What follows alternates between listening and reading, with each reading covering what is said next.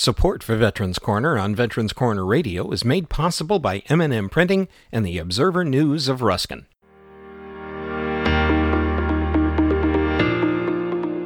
Hello and welcome to Veterans Corner Radio Podcast's information for and about veterans. For this podcast, host Bill Hodges talks with Mitra Gobin, Chief of the Center for Development and Civic Engagement at the James A. Haley Veterans Hospital in Tampa, Florida. While the Volunteer Services Department in the VA has a brand new name, it still provides the same great service to our veterans and other stakeholders. VA hospitals, like other medical facilities, have a great need for volunteers to do a variety of jobs. The Center for Development and Civic Engagement is responsible for finding and training prospective volunteers, as well as working with civic organizations and others who wish to donate to the VA. Continue listening to hear how you might just be the person they are looking for to help with the care of our veterans. Here now is Bill Hodges with Veterans Corner on Veterans Corner Radio Podcasts.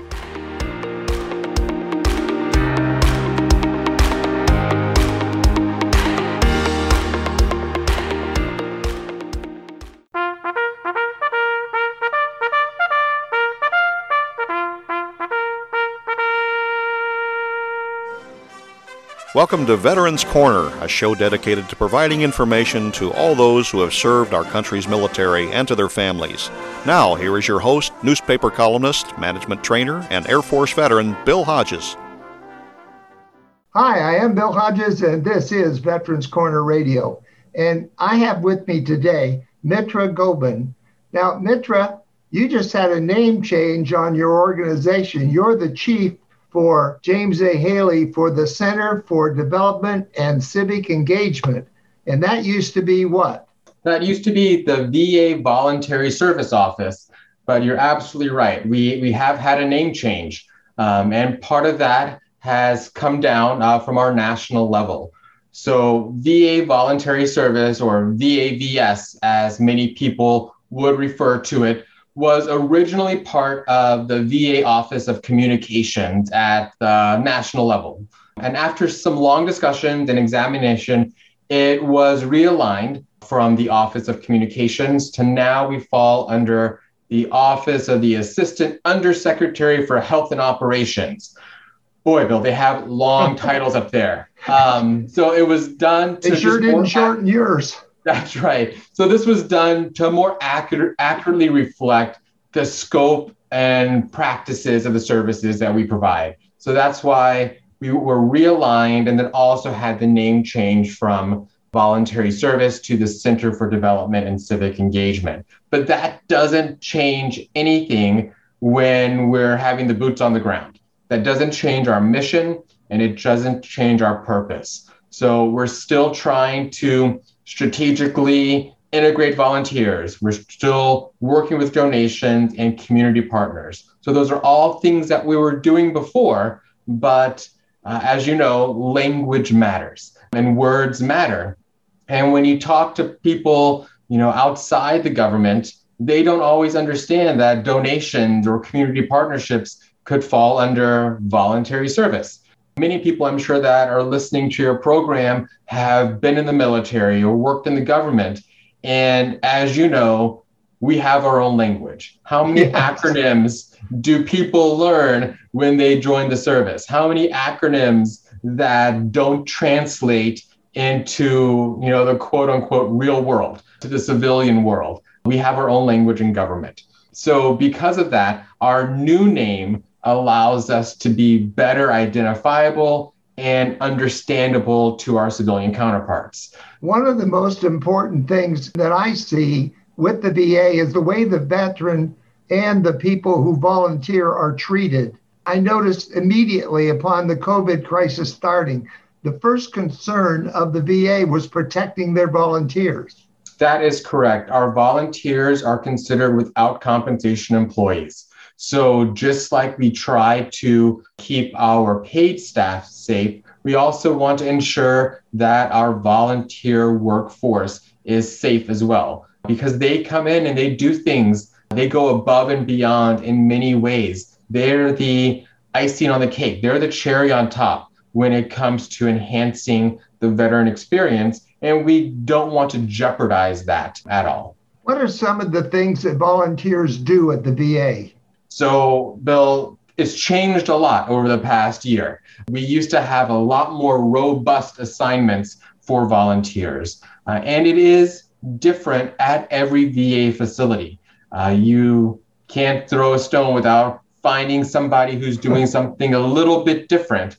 And it's not that anyone is right or wrong, but we're all working and living in different communities and different environments with COVID impacting people in very unique ways. So, here at the Tampa VA, we were able to start strategically reintegrating volunteers back in September in very uh, specific assignments. Some of those first assignments to come back were our volunteer tram drivers. So, the folks that are getting people from the parking garage or parking lots to the main hospital even though we're in Florida, it does get chilly outside.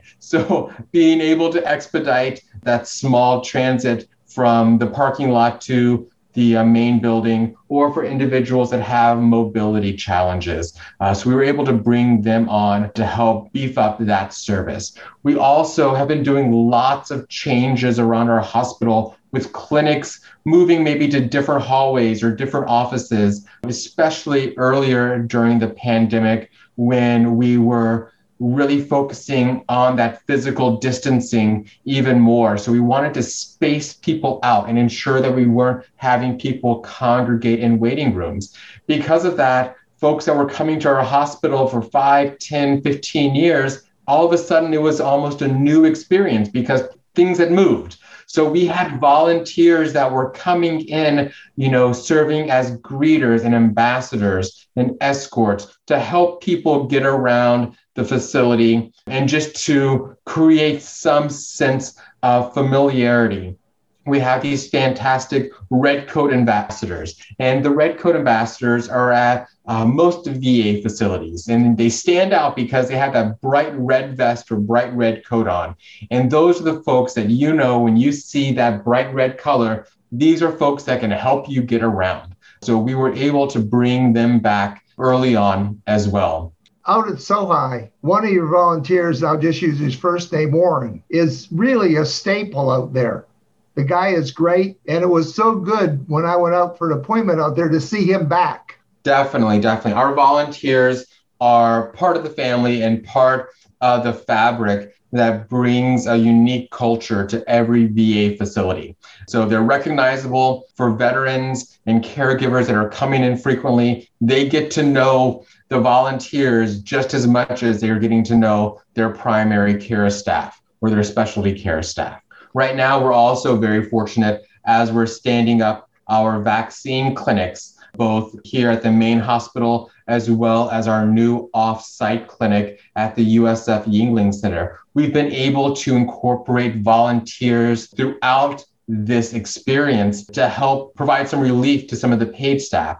Putting up a drive through clinic, we, we see this on the news almost nightly when people are doing this around the country it takes a village to make this happen, and volunteers are a part of that village. So at our Freedom Lot at the main clinic in Tampa, we have volunteers alongside uh, some of the staff helping navigate traffic, helping people navigate the check in process. Uh, helping direct them to the observation areas. And when we move over to our USF Yuengling Center partners, uh, we'll be doing the same thing just on a bigger scale. So it's going to be exciting to incorporate volunteers throughout this experience. You actually have some very young people working in the hospital as volunteers. We do. So we have not been able to start back our youth program. And I know that's been an unfortunate thing this year that we had to cancel our youth program both last year and for this year. But we do have lots of college students because uh, the Tampa VA is right across the street from the University of South Florida. We have a lot of college students who have stepped up and wanting to support the uh, vaccine clinic. I think you also have, if I'm not wrong, some or had maybe not at this exact moment, you had some high school students because I talked to two of them who said that this was a great thing for their resume when they went ahead and applied for colleges.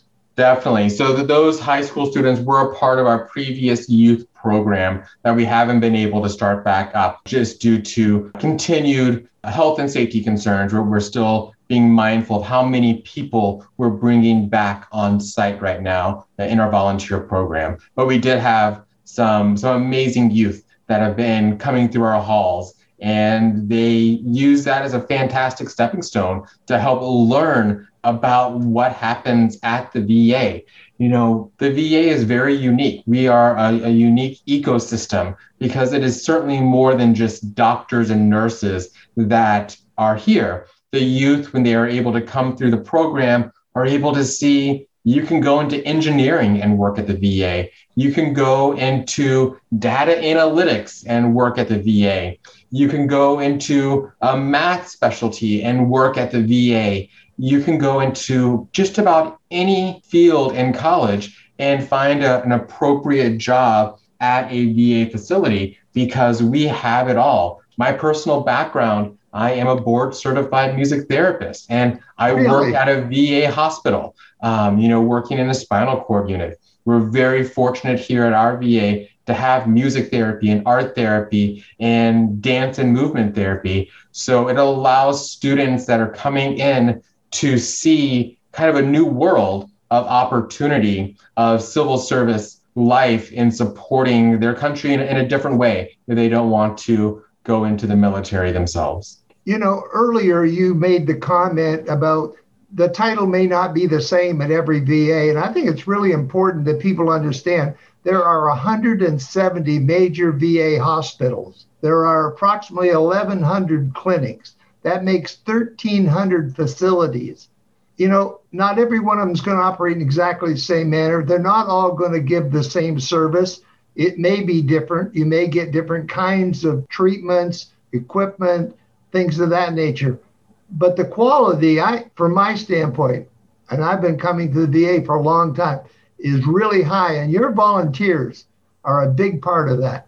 You're, you're absolutely right. And, and you're, you're partially right there with not every VA is going to provide the same, perhaps, medical services, but from a voluntary service or CDCE, Center for Development and Civic Engagement perspective, we're going to provide those same services no matter what we're called, because we're still going to be providing that voluntary service component. So the managing of volunteers and bringing in volunteer support, partnering with the Veterans Health Administration, the Veterans Benefits Administration, National Cemetery, and state veterans homes and veteran centers. We're still doing that no matter what we're called.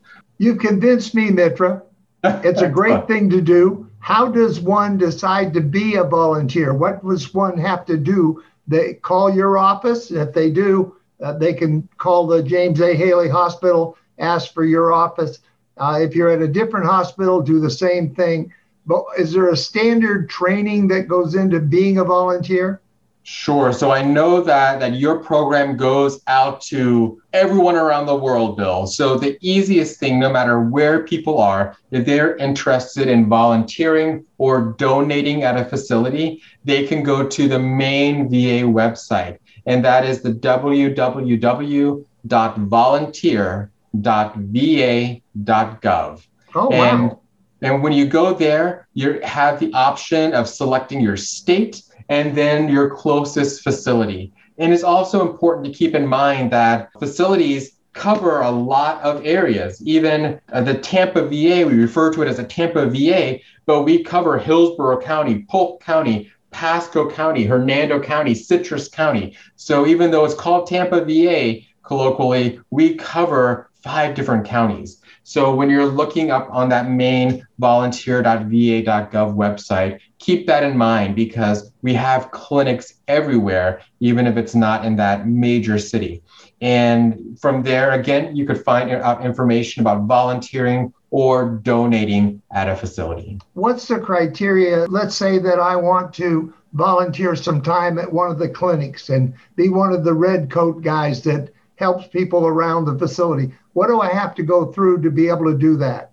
Excellent question. So, all of our adult volunteers go through a background check and go through trainings because providing excellent healthcare is, of course, extremely important. But part of what is extremely important is ensuring that we're protecting veterans' privacy and security while they're in our care. So that's why every volunteer goes through a background check. Every volunteer also goes through privacy and information security training in addition to a general hospital orientation. And we do this to make sure that people know what they're getting involved in. Many times, especially maybe around Veterans Day or Thanksgiving, people contact us because they're in a charitable mood and they want to, they decide they want to volunteer. But we want to make sure that people know what they're getting into and know what it takes to be a good volunteer. Our volunteers, we ask for them to have a six month or a 100 hour commitment because we are going through a lengthy onboarding process. We're taking an investment in you to get you placed as a volunteer. So, in return, we're asking for that commitment. But that does not mean that we expect you to be here five days a week, 40 hours a week, you know, because then you'll go out and get a job if that's what you right. want to do. But to be a regular volunteer, maybe that means you're coming once a week or once every other week or maybe once a month, but you're doing that as an ongoing basis in a particular assignment. And every assignment is different. Some assignments are more flexible with their schedules than others. At the base, we want to understand that volunteers are placed to fill gaps and extend services of the hospital. So we also only are able to place volunteers where there is a strategic need. If somebody, for instance, wants to come and volunteer in the pharmacy clinic, but the pharmacy does not express that they need a volunteer, then we don't put a volunteer there. We only put volunteers where there is a need and where they can make a difference to support the mission of the hospital. Mitra, I promise you I'd give you time at the end of the show to say something about anything I didn't ask, but we've run out of time. We're that good, Bill. We can just talk and talk, can't we? Yeah, well, you've done a wonderful job. My guest today has been Mitra Gobin. Mitra is for the James A. Haley, Chief of the Center for Development and Civic Engagement, which used to be Voluntary Services. Mitra, you've done a wonderful job. I'll have you back. Anytime you'd like to come on the air with me, let me know. Ladies and gentlemen, this has been Veterans Corner Radio. I'm Bill Hodges. You're unique, you're special, and you're great. Tell yourself so often because you are, you know. And Mitra, thanks so much for your time. Thank you, sir. You've been listening to Veterans Corner with your host, Air Force veteran Bill Hodges. The views expressed on this program are those of Bill and his guests and are opinions based on the best available information. In matters of law or governmental regulation, it will always be best to check with the appropriate agency. Thanks for listening, and we hope you'll join us for the next Veterans Corner. Here's a quick final thought. If you're enjoying these podcasts, why not take a minute to subscribe or mark Veterans Corner Radio as a favorite? It's easy, and you'll be set to be among the first to find out when new podcasts are published. And thanks again for listening to Veterans Corner Radio.